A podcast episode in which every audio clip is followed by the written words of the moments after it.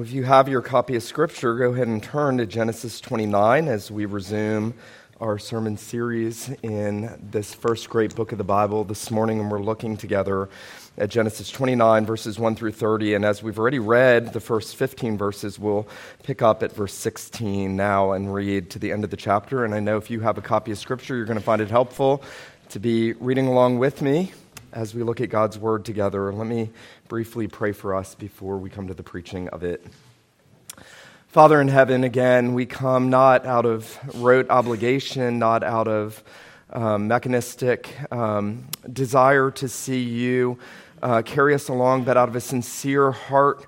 Uh, crying desire to be changed and transformed and to see your glory. And we pray this morning, above all things, that you would show us your glory, that you would uh, remove from us every obstacle, everything that blinds us from seeing your glory in the face of Jesus Christ. Lord Jesus, we need your mediation. We need you as our great high priest and our prophet and our king. We need you as the one who stands in the midst of the lampstands and who intercedes for your people and who speaks a clear word to the soul of your people. We pray that you would draw near to us, that we would leave this place and be able to say that we have met with you that we have seen you, we have heard you, and that we would be drawn closer to you. We pray these things in your name. Amen. Genesis 29, beginning in verse 16. And now, as uh, Jacob has made his way into the home of Laban, his mother's brother, and um, pursuing a wife for himself, and has now had that initial interaction with Laban. We read now Laban had two daughters. The name of the older was Leah, and the name of the younger was Rachel. Leah's eyes were weak or soft, but Rachel was beautiful in form and appearance. Jacob loved Rachel, and he said, I will serve you seven years for your younger daughter Rachel. Laban said, It is better that I give her to you than that I should than that I should give her to you than to any other man. Stay with me. So Jacob served seven years for Rachel, and they seemed to him but a few days because of the love that he had for her. Then Jacob said to Laban, Give me my wife, that I may go into her, for my time is completed. So Laban gathered together all the people of the place and made a feast.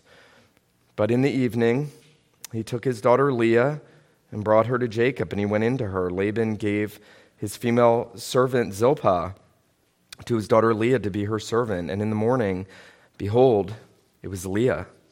And Jacob said to Laban, What is this you have done to me?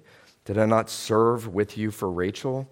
Why then have you deceived me? Laban said, It is not so done in our country to give the younger before the firstborn. Complete the week of this one, and we'll give you the other also in return for serving me for another seven years.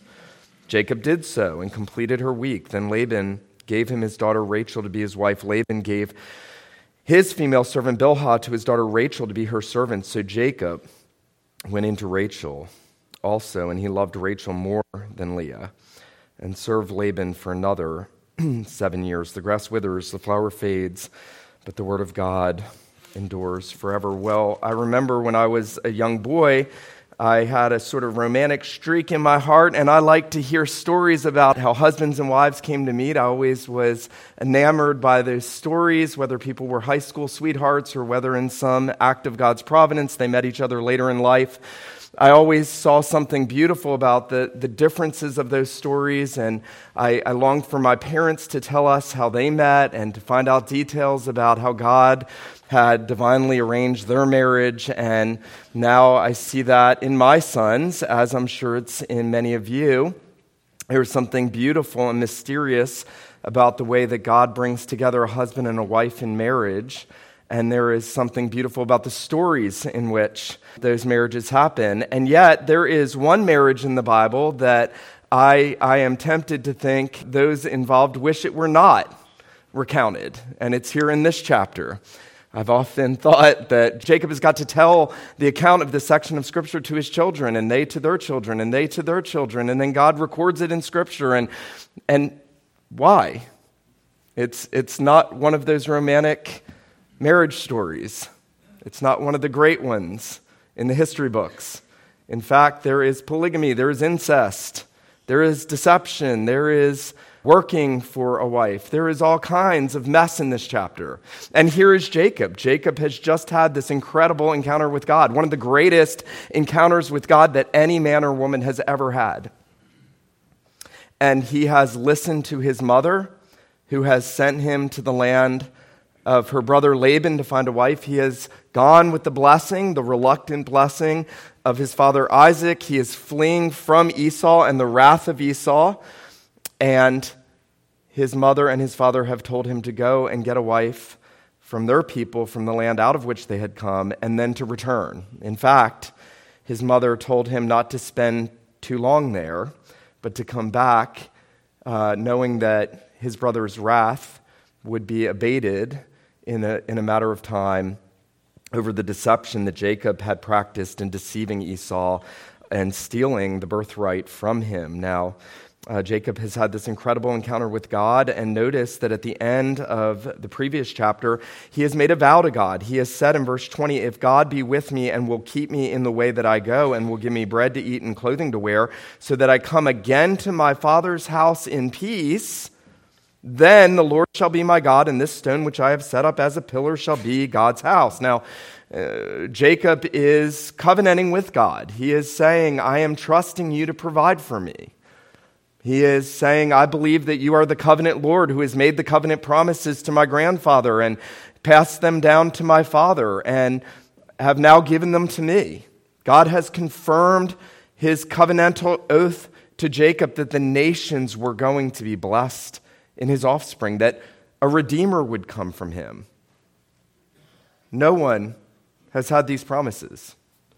And so Jacob heads off to the east. And notice in verse 1 Jacob went on his journey and came to the land of the people of the east. Now, I don't think that's an insignificant detail. In the book of Genesis, the east is often representative of the fallen world, a life of sinfulness and depravity, the curse, the misery of life. Remember when Adam and Eve were exiled out of the garden, it says that they were, they were exiled east of Eden. And the angels were put at the gate in the east so that they couldn't come back into the garden. And then when Cain killed Abel, he went further to the east, to the land of Nod. And then you see the men of Babel moving to the east. And you see everywhere depravity is moving out away from the garden and away from the presence of God. And now, at this moment, Jacob is heading east and he's heading toward the people of the east. And he is going to experience there among the people of the east something in God's providence that he was not ready for, and yet something that he so desperately needed. You see, God in his providence is going to deal with Jacob over the next 14 to 20 years in order to mature Jacob and turn him into the man that he wants him to be.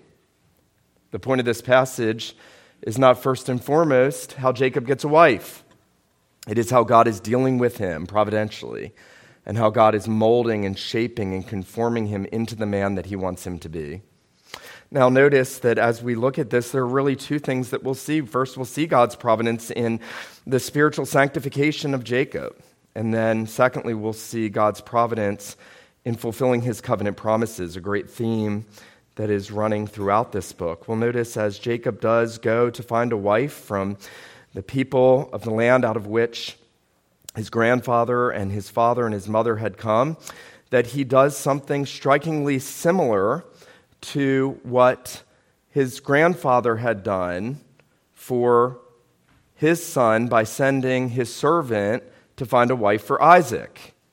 I think we are meant to read this as we're working our way through Genesis. We are, we are meant to come to this and say there is something that seems so reminiscent of what we read in chapter 24, where there is uh, great similarities. Here, the head of the covenant is going to have a wife for himself. He's going to meet her at a well.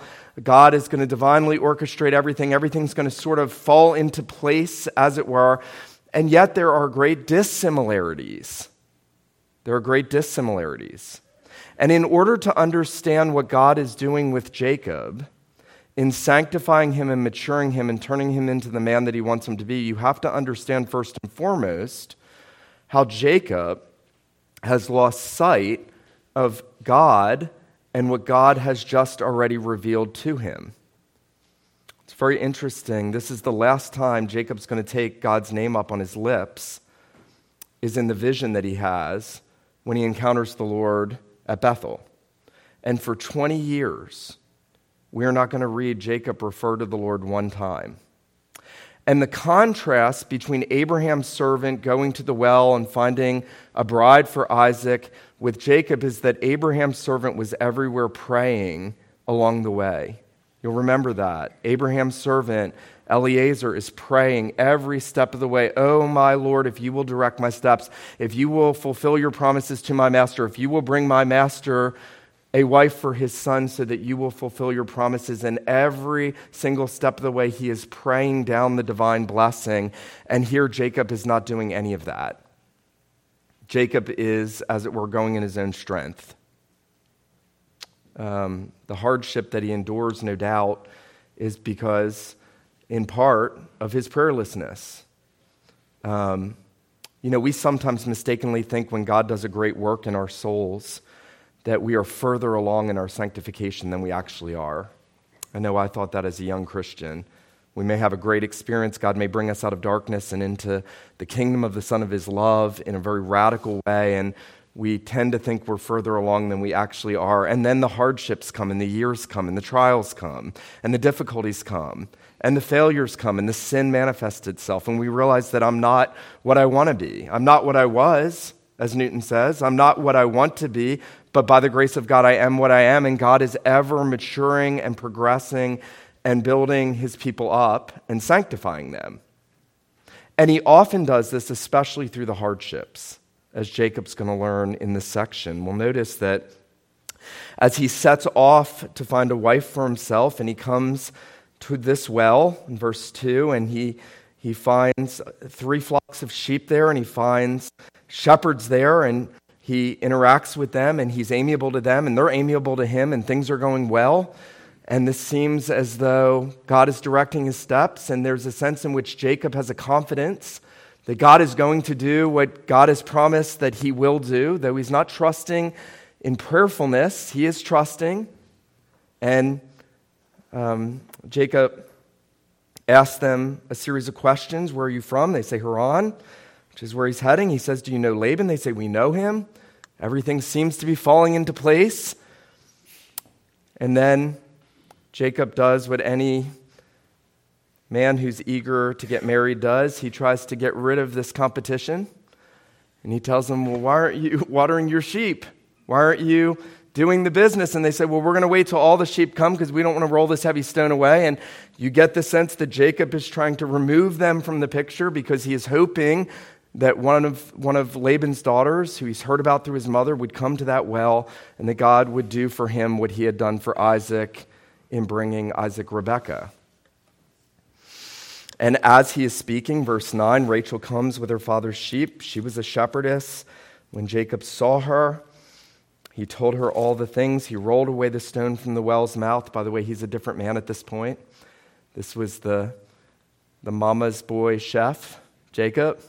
Suddenly, he has superhuman strength to roll away a stone that these shepherds couldn't roll away. He is, he is trying to show off for Rachel, no doubt. he waters the flock of Laban, his mother's brother. He kisses Rachel, he weeps aloud, and Jacob told Rachel that he was her father's kinsman and that he was Rebekah's son, and she ran and told her father. And so far, so good. Everything seems to be working out perfectly. Here is the woman of Jacob's dreams God seems to have provided this in a more expedient way than he provided Rebekah for Isaac. And I'm thinking Jacob is pondering, I'll head back home in a week with my bride. And Rachel takes Jacob to her father's home. And notice that Jacob, verse 13, told Laban all these things. And Laban said to him, Surely you are bone my bone and my flesh. Now, those words are truer than Jacob will realize. He really is the nephew of his uncle. The apple doesn't fall far from the tree. As Jacob was a deceiver and a swindler, as his name intimates, as his actions intimate, so his uncle is an even greater swindler and deceiver. Remember, this is not the first time that we've met Laban. Remember, Laban is back in earlier chapters in a very similar situation, and he is gazing on the jewelry. He has eyes for the money. He's a good businessman. Well, if we learn anything from Laban, we learn if you want to do a business deal and you want to get it done quickly and you want to get more out of it than you ought to, you get Laban involved. Laban knows how to make things happen. And uh, Jacob has told Laban uh, about his mother and about the journey and about Rachel and about the shepherds, but we have no intimation. This is very interesting. We have no intimation in the interactions between Jacob and Laban that he ever told him about what God had said about the covenant promises, about his, his experience at Bethel, about his need to get a wife quickly and go home quickly. We have no, we have no reason to believe that he's told him about swindling the birthright away from the firstborn from Esau. We have no reason to believe that he's told him about um, his mother's favoritism and his father's favoritism. We have, we have no reason to believe that the really important things are actually conveyed in this interaction with his uncle. And that's interesting because it shows in Jacob that Jacob is a man of self preservation, and Jacob is a man of timidity, and J- Jacob is a man of fearfulness. That what Jacob does and we're going to see this all through this chapter. Jacob does to avoid conflict, and by seeking to do that, he puts himself right in the middle of conflict. And rather than resting himself on the promises of God, and rather than trusting in the God of promise, and rather than ex- exclaiming and proclaiming to Laban that he was no mere wanderer, but that he was the very head of the covenant and that the Redeemer would come from him and that Laban should be doing everything he can to help him fulfill the promises of God. He is timid and fearful, and in a sense, unbelieving at this point. Robert Candlish, a great Scottish theologian of uh, the last century, of the 19th century, said um, on his first inter- introduction to Laban's household, Jacob is not coming as a wanderer at Laban's mercy to take service with him on any other terms, but as a heaven destined and heaven declared inheritor of the covenant birthright and covenant blessings. Isn't that awesome?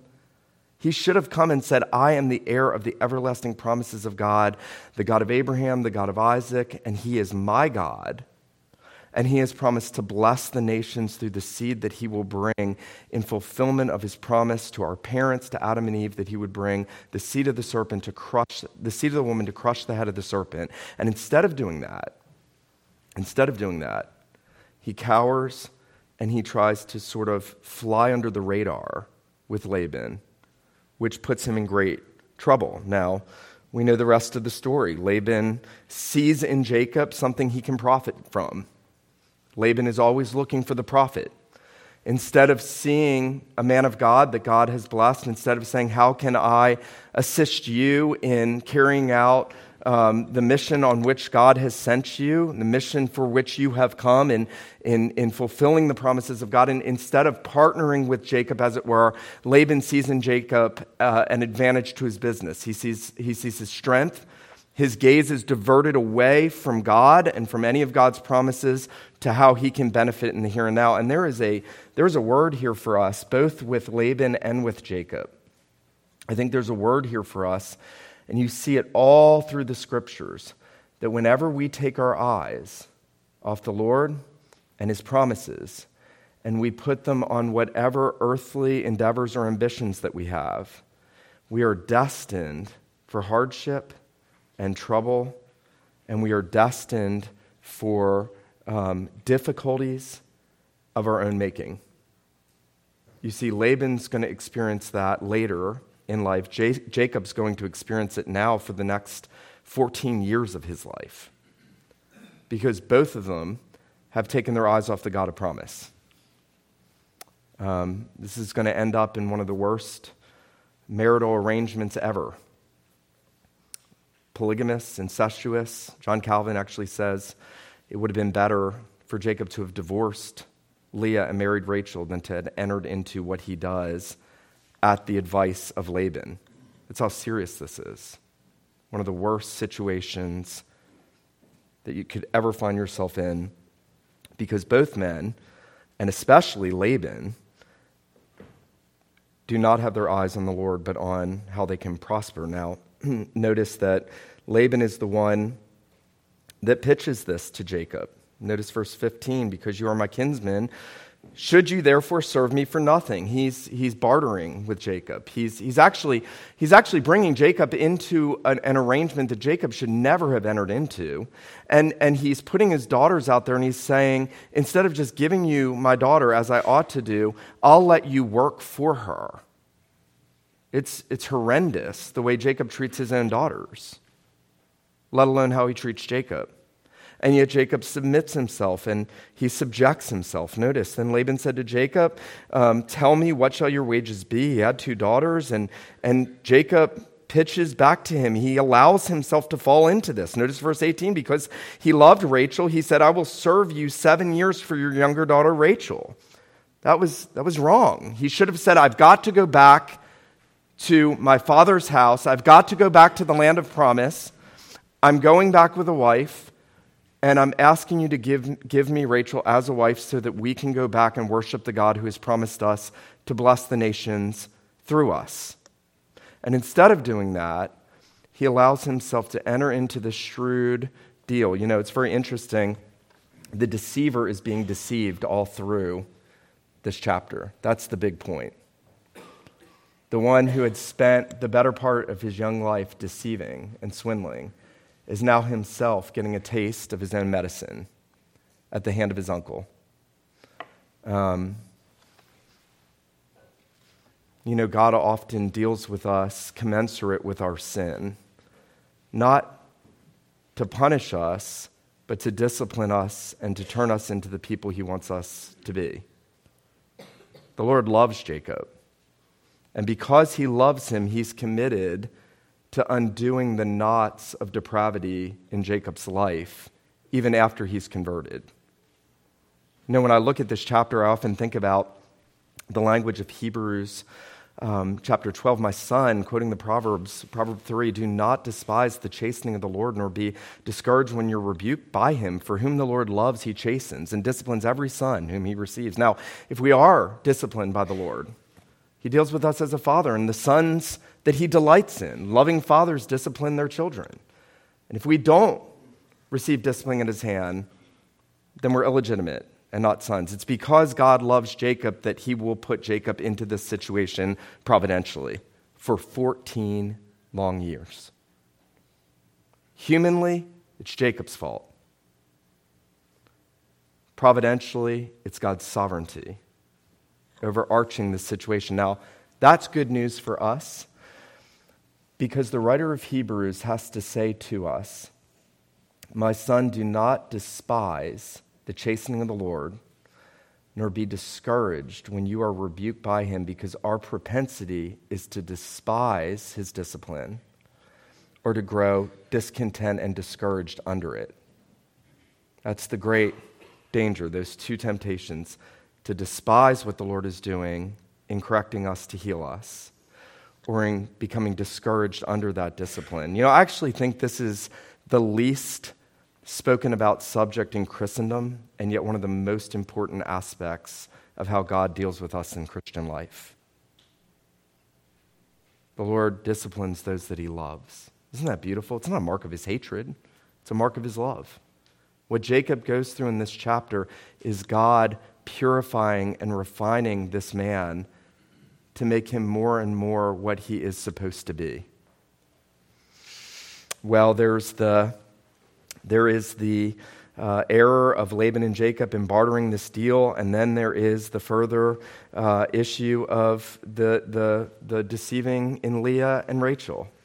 Isn't it interesting? Just as the younger had supplanted the older and stolen his birthright and deceived his father and lied to his father, so here Laban does a reverse deception on him and puts the older there as his wife, unbeknownst to him, and says, In our custom, the older is first and then the younger. You see how, how juxtaposed these things are to what Jacob had done before. Um, there are questions. How did Jacob not know? I don't know. I don't have answers. Um, I imagine that Laban devised a plot. He had uh, her brought to him at night. Um, he wanted him to be deceived. He did to Jacob what Jacob did to his father. He pulled the wool over his eyes. Um, Jacob woke up. He was angered. He was frustrated. He was confused. He was horrified. Can't imagine what was going on in his mind and his heart. Um, and then Jacob says to Laban, Give me my wife. Give me Rachel. Did I not serve you for Rachel? Why then have you deceived me? And then Laban enters into this arrangement with him again that he would serve him for another seven years. And Jacob does it. And he does it gladly because he loves Rachel. You know, there's such a mixture in Jacob. His love for Rachel is not altogether wrong. There's something beautiful about his love for her. And yet she becomes an idol to him at some point. Um, that he's willing to do all that he's done shows that he's made a good thing an ultimate thing. That's what idolatry always is when we take good things and we make them ultimate things. We'll see later that Rachel herself is an idolater, that she steals the household idols. That there is, there is so much wrong in this family. I used to say to people when you read Genesis, this is a lot less like Focus on the Family and a lot more like Showtime. A whole lot more.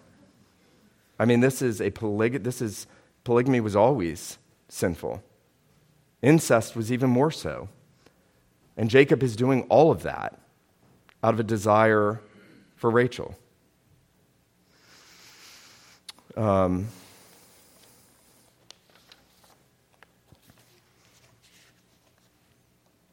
it's interesting that even though Jacob has so many mixed motives, he stands here still as a picture of Christ. He's the head of the covenant. It's the way the Bible often works. Great sinners that God has redeemed and set apart for himself serve to prefigure the one who was sinless. How could a deceiver like Jacob get covenant blessings? Not because of anything he did.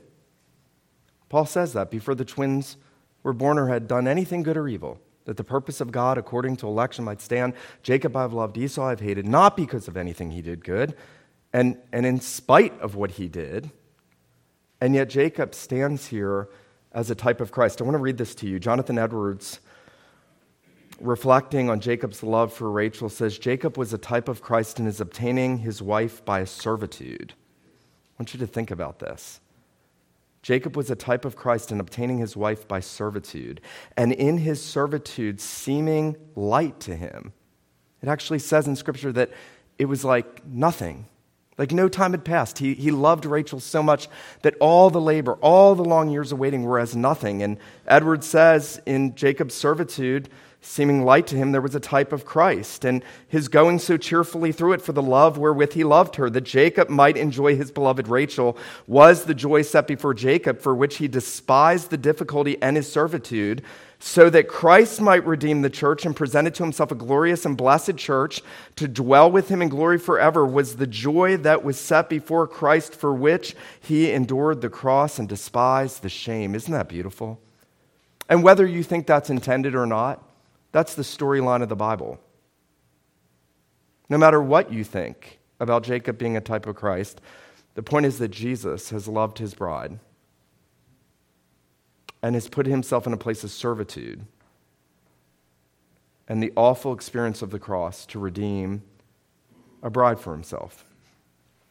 I've often thought it interesting that we read this morning about Jesus' first miracle being at Cana of Galilee. Here's the bridegroom, and John makes a big deal about Jesus being the bridegroom. And, and almost in the next cameo, in chapter 4, you find Jesus sitting at Jacob's well. And here comes a sinful woman who's been trying to satisfy herself with men and with pleasure. And, and Jesus, as the heavenly bridegroom, courts her to himself as the Savior. And then she goes and tells others about him, and his church grows, and Jesus is pursuing his bride. There's this beautiful, beautiful picture in redemptive history. And I think, at least in part, God has woven this story into the fabric of redemptive history so that we would understand this is part of a much bigger story of what God's doing providentially. No, it's interesting that Jacob is in Jesus' genealogy with many, many other notorious sinners because it's all part of a bigger redemptive historical story. William Still, who um, was reflecting on this passage of Scripture, said it's not that God, it's not that God paid no respect to the sin of the patriarchs, that he, he just passed it over, but that he had promised them he was going to send a Redeemer, and that one would come into the world and he would do everything necessary to take the sin of all of his people on himself. All the twistedness and perversion. By the way, we're, we're so much like Jacob in so many ways. All the little deceits and twistings, the taking our eyes off of the Lord, putting them on our own sort of plans and scheming. We do this every day of our life to some degree. And our failure to pray as we ought, like Jacob failed to do, and our, our, our penchant for taking matters into our own hands all the time, uh, every one of us. And Jesus takes all that sin on himself. This is the gospel, by the way. This is why we have a Bible. He takes all that sin on himself all the twistedness, all the corruption, all the impurity. He takes the impurity of what Jacob does in this impure marriage on himself. It's sin.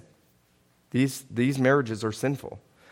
And, and he takes it on himself and still says it's not that God doesn't have respect to the sins of the patriarchs, that he just overlooks them, but that he had chosen them in order to bring his son into the world to redeem them and to redeem us, so that everything he does with respect to them, he's doing prospectively in light of what his son would do at the cross.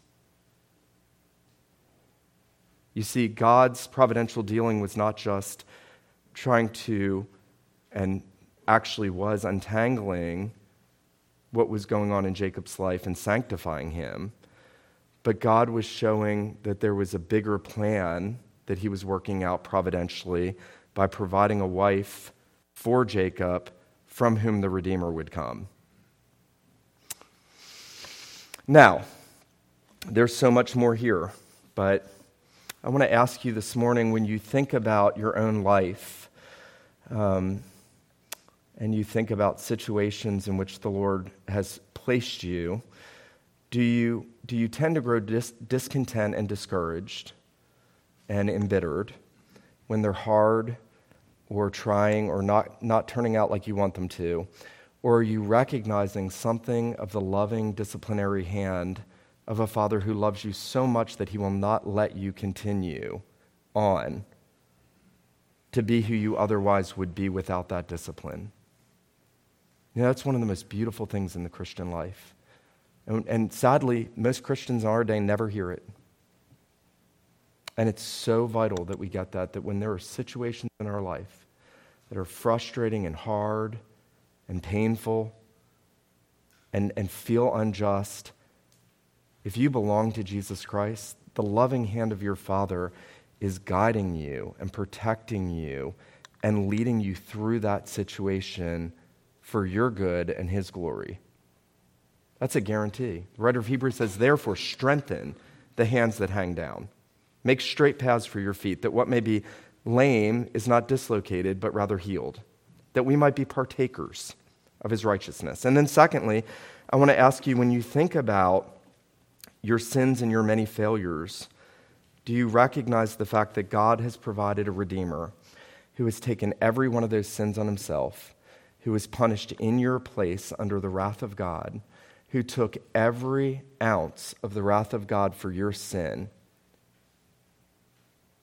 so that no matter how much you have done wrong or have messed up, if you are in Christ, you are washed, you are sanctified, you are justified in the name of the Lord Jesus Christ and by the Spirit of our God.